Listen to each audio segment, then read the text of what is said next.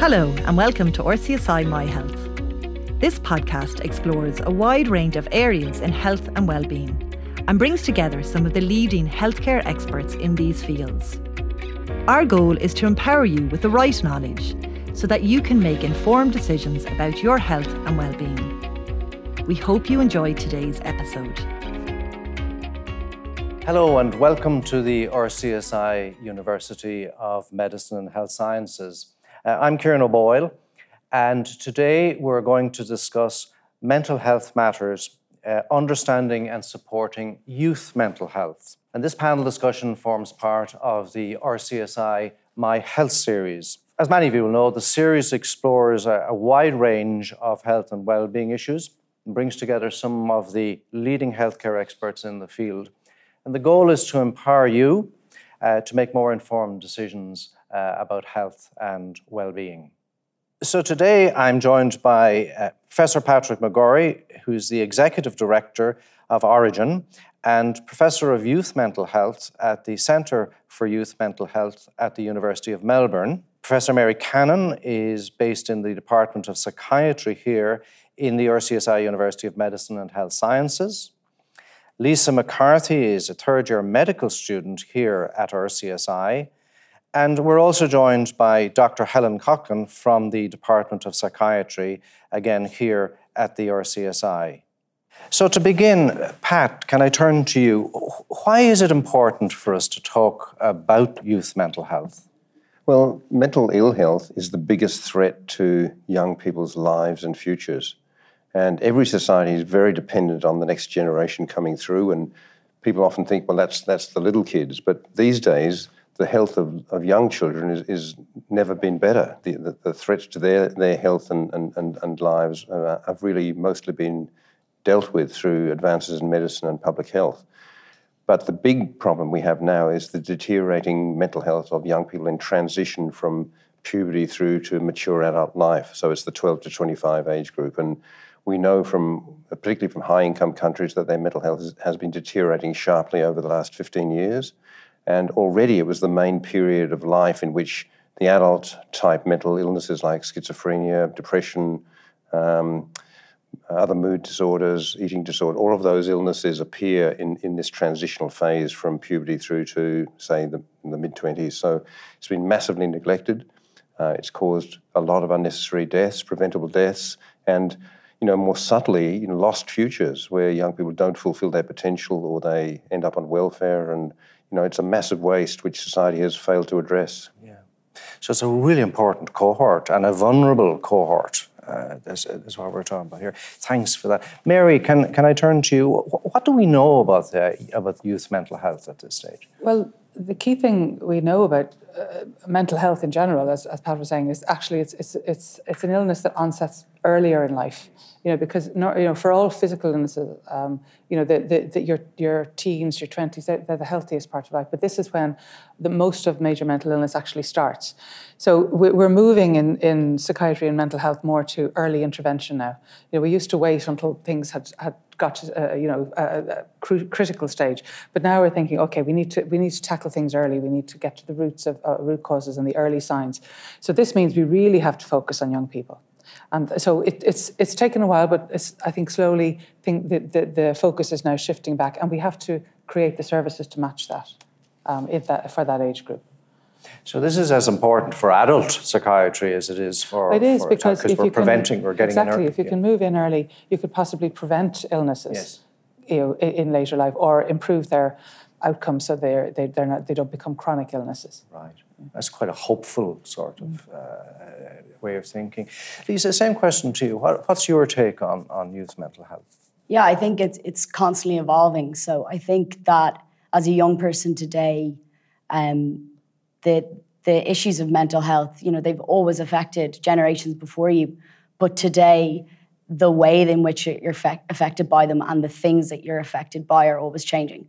So comparison has never been more available to young people, um, comparing your own situation to people, other people's situations through the internet and through technology. So the inputs that you're receiving every single day that affect your mental health, I think that's outpacing at times our ability to support young people. um, because we don't always know what those things are until it's on the news or there's been research done about it. So I think that that's a, a really big challenge for uh, mental health professionals and, and young people too. That's really interesting. There's a complete difference from the time I grew up. I mean, the, the pressures are, are very different and the, the connections are, are huge and the challenges are huge for, for young people. Yeah.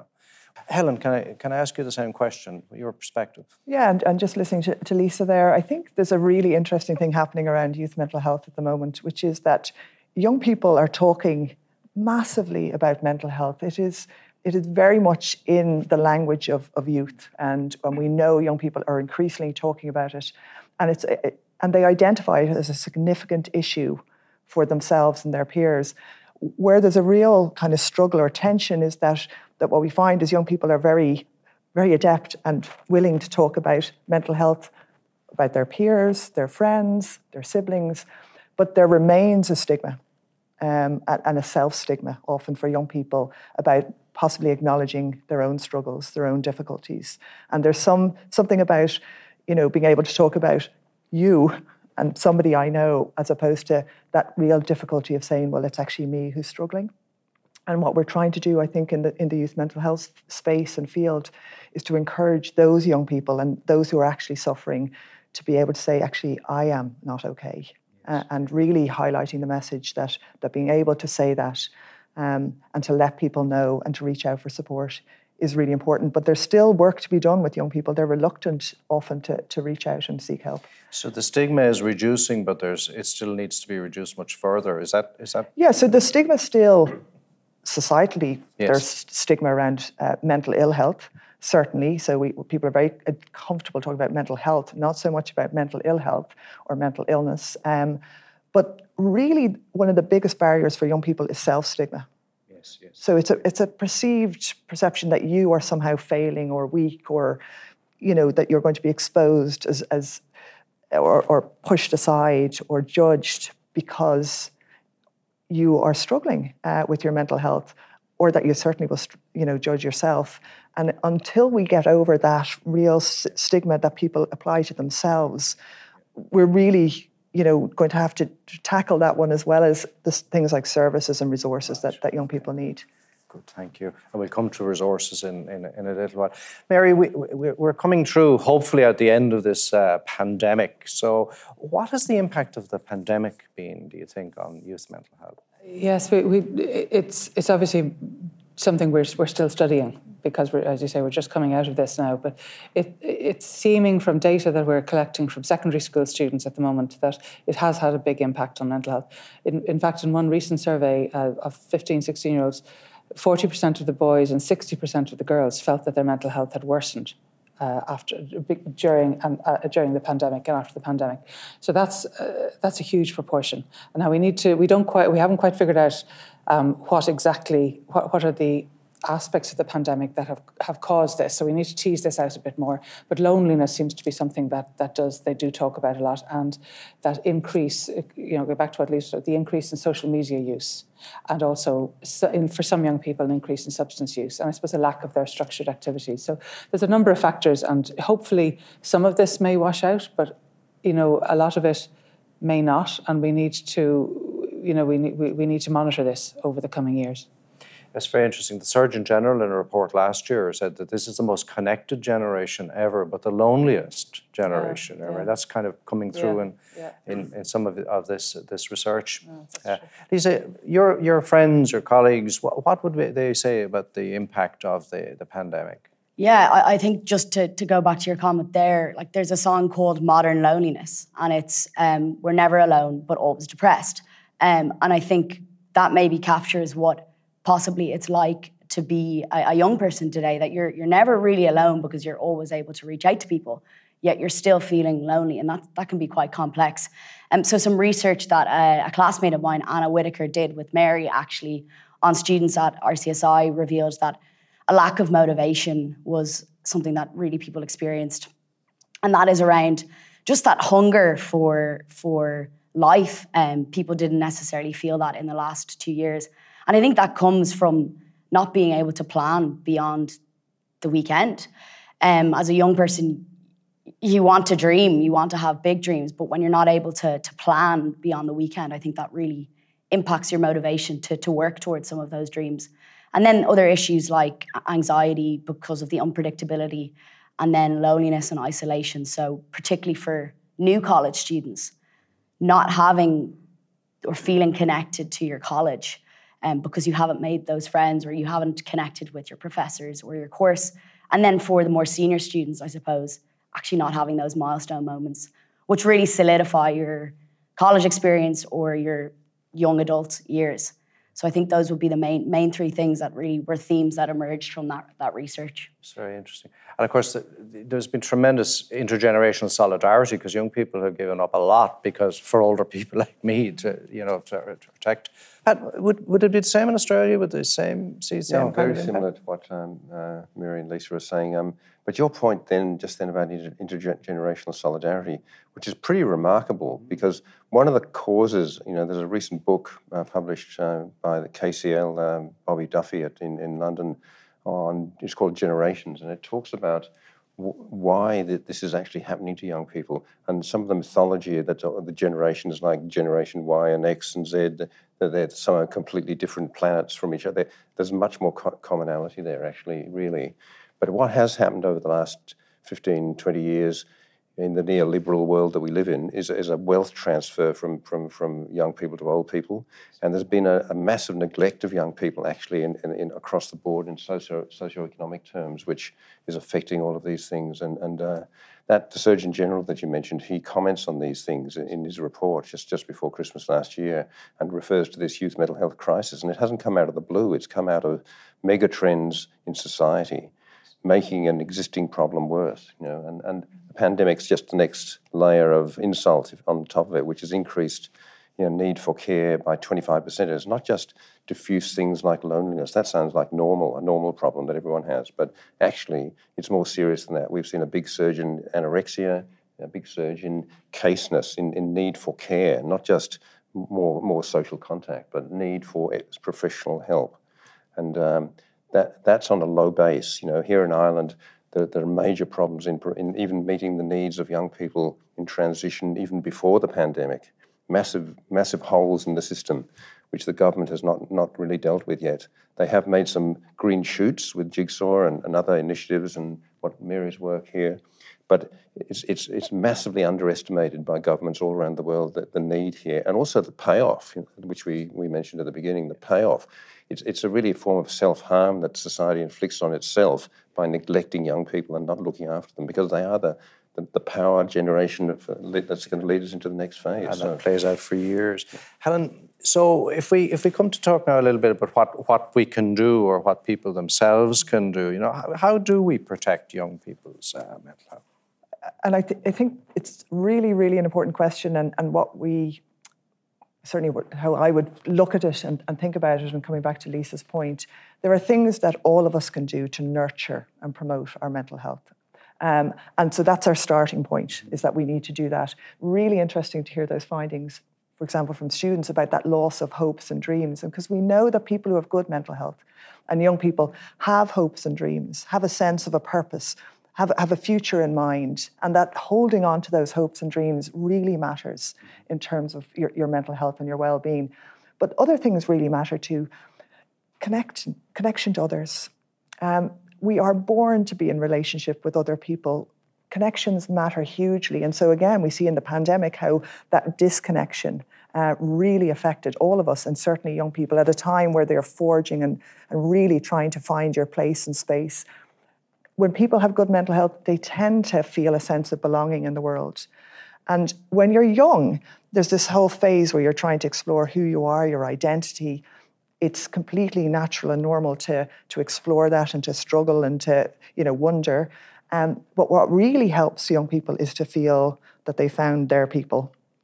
And when you're young, and sometimes in Ireland and in other places, there's a sort of bit of pressure to conform. Um, and there isn't always space to have your own identity that might be different. So what we're always saying to young people is that you know try to find those like-minded others and find a place and space for yourself.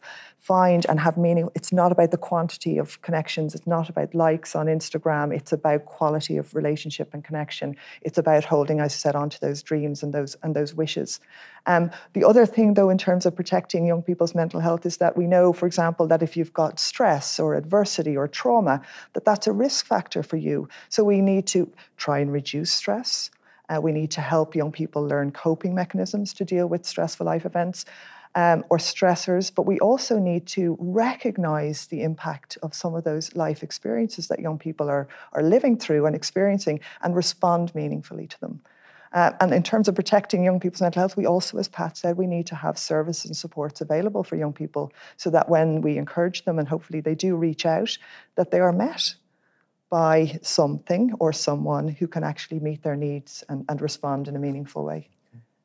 So it's, it's a question of the, the individual, but also the system being able to support people as they trans, transit through this really, these really important stages, developmental stages. Yeah, and we need to think of it as, as a continuum. And yes. we have to acknowledge that on that continuum, even for young people who do all what they're told are the right things to protect their mental health, for some young people, they'll still transition and have very serious and significant mental health difficulties. And that is not a failure on the part of any young person. It's not a failure on them, and we have to be really careful about that language around do all this and you'll be fine. Um, sometimes young people aren't fine, and that can't be on them to feel responsible. And we have a, an onus and a duty to respond to them and provide, as I said, a suite and a range of services that, that are tailored to meet their needs. Lisa, how does that resonate with how you would see things? So I, I would completely agree with what Helen's saying there. I mean, finding a group of people that perhaps you don't have a connection with them outside of the particular activity that you're doing, whether that be sport, art, music, dance, whatever it is, poetry. Um, but the fact that there's a group of people relying on you to show up on a weekly basis, to do your part, to contribute, is so valuable for your self esteem, your self confidence. Um, and equally, and you've kind of mentioned it there, it gives you access to a whole other support network outside of your immediate family and friends, um, where you have this shared interest and this passion for something um, that maybe isn't your college course or your job. It's something distinct that you get to spend time doing that you really love with people who love it too. And I think a really important aspect of that is it also gives you access to this intergenerational friendships. So if you're on a team, for instance, with people who are a few years older than you, people who are a few years younger than you, you can help out the younger people. That gives you that self esteem. But people older than you can actually provide guidance that perhaps your parents or your um, guardians can't offer to you at a given point in time in your life. So it just opens out that support network um, and makes it more available to you. Um, so I think that that's finding that community whatever it is, is, is so valuable. And, and just in, in response to that, Ciaran, it, it is really interesting. There was a, the biggest survey of youth mental health in Ireland, the My World survey that was undertaken uh, by Barbara Dooley and colleagues in, in UCD and in collaboration with Jigsaw, um, found that having access to a trusted adult was a hugely protective factor. This intergenerational kind of dynamic and, and being connected and having a trusted adult in your life protected a lot of young people. You know, so they scored much better on scales of anxiety, depression. Um, you know, they were more connected with, with their peers. So we, we're always encouraging uh, young people and adults uh, in young people's lives to turn up and be present for them um, because we know that that really matters. We know it does. It's remarkable how many of us would say, if you look back on people who have influenced us in our own careers, how often teachers, yes. you know, lecturers, people like that, there's a, kind of ways in which we, we, we in, in the academic community can help. So, so just bringing that on, Mary, schools and colleges have a major role here, but clearly we have to support uh, teachers, academic staff, professional staff in, in moving this on. What, what's your sense of that, how that can be done? Uh, you're right. This is, this is a very important area. This is uh, school is where children spend and young people spend the majority of their day. Um, so, and, and the My World survey, as, as Helen uh, was talking about earlier, in that survey, the young people identified anxiety about school, anxiety about exams in particular, as a major stressor for them. So we can't, we definitely can't ignore the role of schools in in in this. And also, I suppose the the the schools have a you know, we, we can't ignore also the, the issue of bullying in schools. I mean, that's a major stressor for young people and, and needs to be tackled within the school environment. So, um, so schools have, have two roles to play: one in identifying uh, young people at risk, and, and the other in, in, in educating young people about about mental health, about how to overcome these, how to avoid the risk factors, how to boost up the protective factors, and, and seek help. Um, we have we have here in RCSI recognised the, the this the importance of, of educating educators, and we have a website called mentalhealtheducate.ie, which is available on our website to provide. It was initially for for teachers, but we, we're also aiming it at parents and you know uh, guardians, so people can just learn about a, a little about mental illness, so they can better communicate with their with their youth. So there's a huge role here for schools, and the the governmental task force in 2017 recognised that as one of the recommendations to improve. Um, improve mental health input into schools and education of teachers and educating teachers to recognise the early warning signs. So Thanks for that. We'll put those websites up on the session for anybody who wants to follow up on that. Pat, you have a great deal of experience in, in this space. So for, for people watching, when we think about the things that might indicate that a young person is actually struggling with their mental health, what would be the main markers uh, that there's a, a, problem there? Well, well, one of the, the challenges is um, some of the myths about adolescence and, and uh, that, that, somehow everyone's got to suffer, you know, that, that it's normal to have, you know, emo- emotional t- turmoil and all of that kind of stuff. Well, obviously, like as Helen was, was explaining, it's a very challenging period of life and, and there are lots of, you know, um, uh, risks and, and, and, and risk taking is necessary and all that sort of stuff. So, um, so you don't want to medicalize everything, you know. But it's, it's pretty simple, really, and people get tied up in ideological knots about this stuff all the time, about labeling and, and this kind of stuff. But really, when someone's distressed for a significant period, you know, more than a few days, you know, or if their, their lives are, are clearly going south, you know, like in their relationships or, or their study or their vocational pathways, and they they might not recognize it as, as, as Helen said themselves and or admit it, you know, uh, or be able to reach out. So but the people around them have to recognize it. It's called the second circle, you know, and that's the peer group, you know, coming to what Lisa's saying. And if this is the problem of the pandemic, the peer group was detached, you know. So a whole lot of people fell into a big hole, you know, without any, any sort of safety nets. And so the second circle, the parents are obviously critical. No one, by and large, no one cares more about the kid than the parents, and they'll do anything for their kids. So they have to actually be tapped into as a resource. And a lot of professionals are trained in this massively individual way, and they try to exclude the family and, and on the basis of confidentiality and, and privacy. Now, obviously, you've got to respect that because you've got to form a relationship with the young person when you when you try to help them as a as a therapist. But there's a way of doing it without casting the scaffolding aside. You know, whether it's the peer group. And one of the things I'd, I'd say, and, and um, I'm sure Helen and, and Mary, which we've worked together on for years on, we cannot build the right cultures of care without the young people's leadership and, and, and, collaboration because that's the, the secret weapon we've had. That's why we have made the progress that we've had because the young people like Lisa have helped us to design it and operate it in the right way. And, and that's been a massive learning experience for us as professionals. It's very interesting what you say there about families. Because families are, are systems, complex systems. So this, the elements of the system have to be involved in, in, in the process here. Exactly. Yeah, yeah. And that doesn't mean we have to go back to 1970s family therapy where everyone has to sit in a room for six months. You know.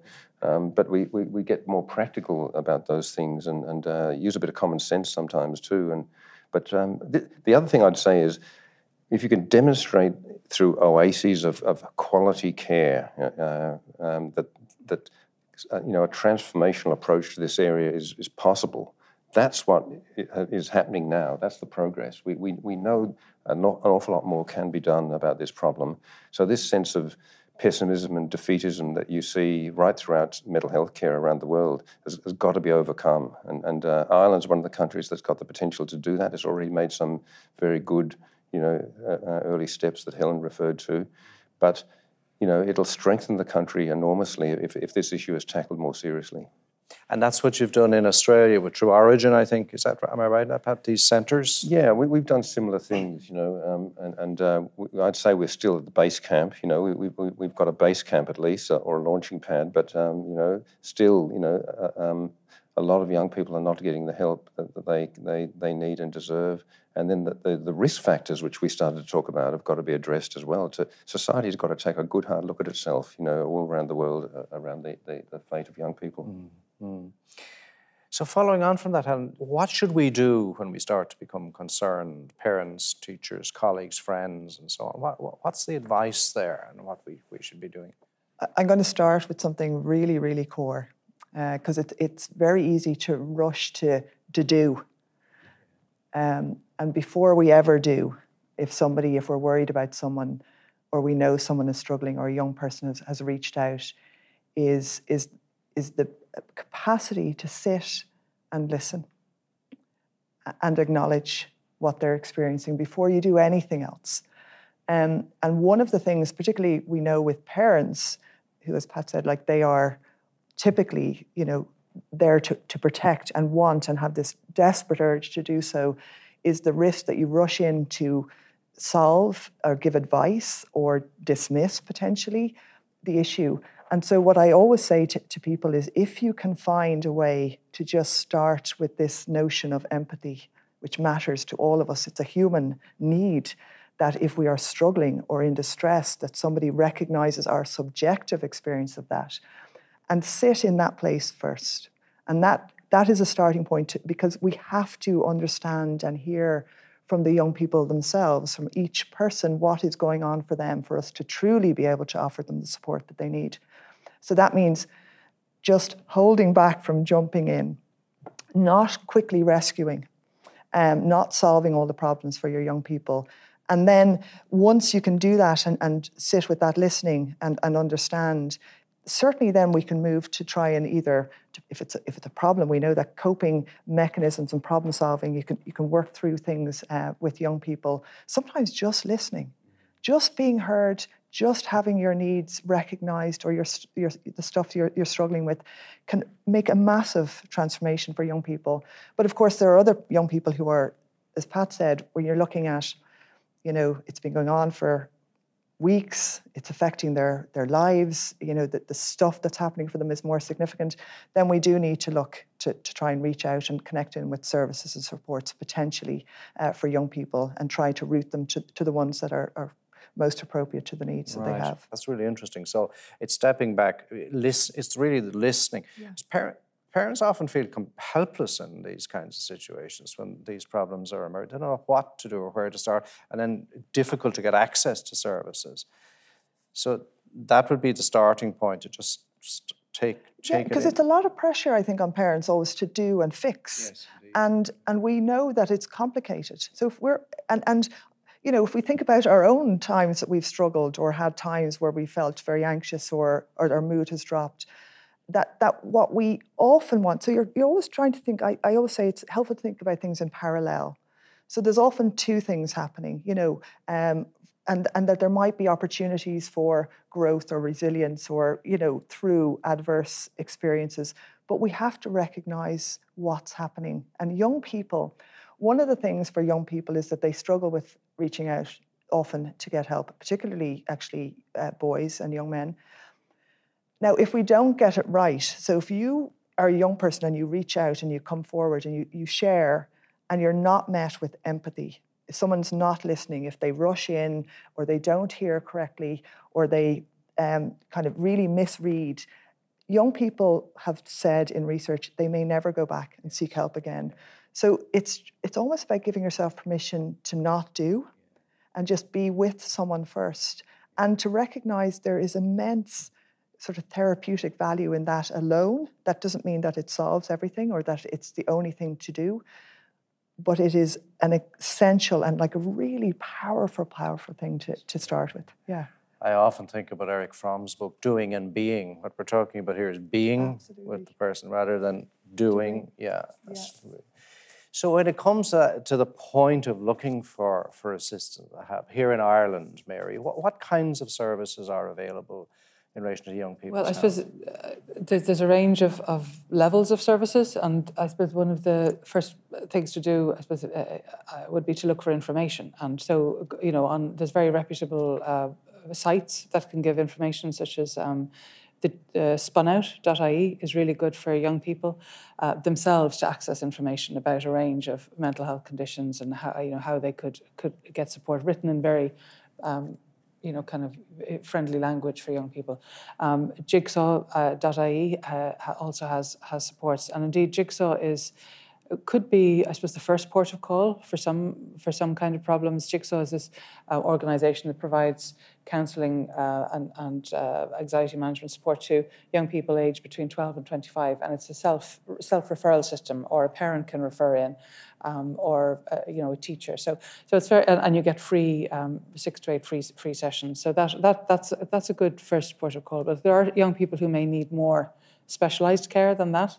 Um, so in that case, I think you'd, you'd, need to talk to your family uh, doctor, your GP, and perhaps look for a referral to your GP may feel that that they can deal with the issue, and, and often they're they are trained. They have had some mental health um, training themselves during their their their uh, general practice training, um, but they may refer on to the Child and Adolescent Mental Health Service, which we call CAMHS, and that's for up to eighteen and then or if a child is 18 or over it would be to the adult adult mental health service. And everyone every address in the country is entitled to every every every person in the country is entitled to care in their local team. So there will be a team attached to where you, where you live. Um, and then of course if you're in college there will be there's a range of counselling supports and each college um, for instance rcsi here has, a, has a, a, a, large range of supports for students. So there will be a student health centre or a student counselling centre in each college. Yeah Thanks. Uh, do, do, do students use those facilities? Is that where they would turn in your naturally from your from knowing from your friends, your colleagues? Yeah, a part of the research that Anna Whitaker and Mary were working on is asking those sorts of questions. Yes. Um, I think similar to to um, Helen's point earlier, there there still is that stigma of actually asking for help. Um, but the first port of call may be to actually an online resource where you can get maybe a soft introduction to what what might therapy even look like. Because i think there's an intimidation there where maybe you see and it sounds ridiculous but you see it in a movie and you're like my goodness that is not for me. Um, so i think the first introduction might be through a google search or an instagram page or an influencer actually saying i went to therapy and it was the best thing that i've ever done for instance. And i think that's how people begin to actually say hmm maybe i'll that's a soft introduction before they actually go and they reach out. But certainly, um, the research that that um, has been worked on does show that people actually do take the college counselling services up. Um, I think you get 12 free sessions here at RCSI, um, and that people do actually use them and actually find them very rewarding once they get access to them. Right. Right. We'll talk in a moment about take home messages, but I'd just like to come back to something, Pat, that you said earlier you know, we've talked about, you know, mental health problems in young people, but this notion that adolescence and you know that transition stage always has to be terribly difficult and, and so we've kind of framed that in western thinking but many people will go through these phases and they'll be they'll be fine. Well there's a study in new zealand from christchurch that followed um, young people from i think it was maybe late primary through to the age of 30, and they found that 50% of the young people during that phase met, met the threshold for a need for care. You know? So it's so you could say it's 50-50. Yeah. Um, but 50 is a lot. Uh, just picking up on, on what, what Lisa and Helen and, and Mary were saying, that the soft entry idea, you know, that's what Helen I, I think was alluding to it, how to engage the person, how to how to listen, how to engage. That's that that first contact is can be crucial, you know, for, for good or ill, you know but it's also the culture that that professional is sitting in. It's not just that the single practitioner model doesn't work. You know, basically, on it, you need a, a team horizontally integrated. Uh, you know, in the primary care level, like Jigsaw and and Headspace in Australia. But then the big weakness now is, is not so much the entry portal, although that needs still a lot of attention, I'd say, and support. But and maybe there are new ways to access it, like like Lisa was saying, Instagram and, and so on, influencers and new concepts for us, you know. But um, the big hole is the backup system. We call it the missing middle in Australia because two thirds of those young people that come into those first stage primary care type things, like you just heard about, two thirds of them need more than that. They need expertise, you know, of a higher level and for a longer period than a few sessions, you know and they've got more complex and, and, and probably more dangerous or, or, threatening problems. And just make another comment about the parents too, because the parents trying to get them to uh, adopt the right stance, as Helen was saying, it can be very difficult when you've got a, a young person in the upstairs bedroom self harming or starving themselves to death or hallucinating. so that's not something you can approach with a great equanimity. and, and so the parents do, do need a lot of education support and assistance. And what they find you know, beyond that primary care approach, like they go to the GP, the GP does their best, but they need more, and they're presented with waiting lists of 12 months, you know, that is a very unacceptable situation, which is in every high income country yeah. for these young people. And it's really serious because we're talking about potential. I mean, we're talking to be blunt about it. We're talking about this is life. These are life threatening. The biggest cause of death for young people in Australia is suicide, by a mile now. And, and uh, our prime minister that just lost office a couple of weeks ago, he made that one of his big targets to, to reduce that. And and uh, and I think that was the, one of the prime movers behind Jigsaw getting going in Ireland, the suicide rate in young people. These are preventable deaths, every single one of them. Yeah, that, that's incredible. And would be, is, how would you say that in terms of Ireland, Mary? The, the suicide rate, the, how big the suicide rate is? We we we had. Um, you know, for many years, a problem with, with, young male suicide rates. We were one of the highest in Europe. Um, we're still high, um, but it's coming down. Um, and I think because of this focus that the government has put on suicide prevention, um, and you know, previous governments have really targeted that. They ha- they have set up a whole agency, the National Suicide Prevention um, Foundation, to to um, to tackle this. And there was a whole Connecting for Life policy. So it shows when the government focuses on something, you can actually get results. Now, I suppose what we would like to do is broaden out from just suicide prevention to to all mental health. And if there was the same focus we could really achieve something. Yes, yeah, that requires investment and, and yes. political action and so on, and that's important. So can I can I hold with you there, Mary? If we're going, I'm just going to go around the panel and just ask, you know, you know, what would be your your key take home messages be for for people? I suppose following on from what we were just talking about, I think we need more political attention on mental health, particularly for young people. Um, our services are struggling. I mean, I mentioned um, the child and adolescent mental health services, I mentioned the adult services, they're woefully under resourced in this country. And money was poured into um, you know, physical health services during the pandemic, but it wasn't poured into the mental health services at all. So if we could have that, that political attention, and the way to achieve that would be advocacy on the ground. I think young people, I think parents, family members need to make their voices heard here and say, this is important to us. And then I think then change could happen. Yeah. So we need to be talking to our politi- our re- public representatives and so on. Thanks for that. Same same question from your perspective. What what's the take home message from the way you would see this? I think for me, and this is even from personal experience, just never underestimate the value of a text or a call or a random act of kindness for any young person. So, I mean, right now, if there's a young person on your mind, maybe they're your your child or someone that you interact with, just reach out to them, say, I thought of you. Um, because feeling that you're valued by someone, maybe you have a photo together, whatever it is, maybe an article that you read that you thought of them, just send it to them. Um, because I think that that's so valuable for a young person to feel like, or anyone to feel like that they've been thought of uh, in a given moment. So that's very interesting because sometimes people tend to sit back and kind of don't want to intervene, but you're saying open out and build build the, the, the links. Yeah, okay, thanks for that. Uh, Helen, what, what would your take on, on that, your take home message be? Yeah, I think, and, and follow on from, from Lisa, I suppose it's a couple of things. I think for, for parents, it's, and, and in response to what Pat is saying, is to also get support for yourself as a parent, um, particularly if you've got a young person who's struggling, um, that that is, is it's a huge amount to carry if you've got a young person who and, and we know there are there are many many young people who are struggling out there and many parents who are really trying to find a way uh, to be there and to get those supports. So so mind yourselves if you are minding young people. Uh, and of course I will come back to empathy and listening and never underestimate the power of, of, of that being as you said rather than doing. Um, and it's it's an incredibly pivotal, pivotal and, and powerful starting point for any young person to feel that they are um, with someone who's able to just be with them and hear what's going on for them. Yeah. Thanks very much for that. And, and Pat, finally, it's, it's great to have you here uh, in Ireland. You've been you've been involved in this for many years. What, what's your take-home uh, message? Yeah, I think at two levels. One is that um, for the young people themselves and for their, their family and friends, don't give up, even even if you even if even if you are hitting barriers and, trying to get help because it could be life saving, you know. Yeah. And, and there's always going to be a way if, if you if you fight hard enough uh, at the, that level. But I, I, really agree with what Mary said actually. And in Australia, um, we've had a royal commission in the state of Victoria because the mental health system was allowed to deteriorate. You know, the, especially the specialist system. You know, and they realised they had an antiquated system uh, which was divided into child and adolescent and adult mental health.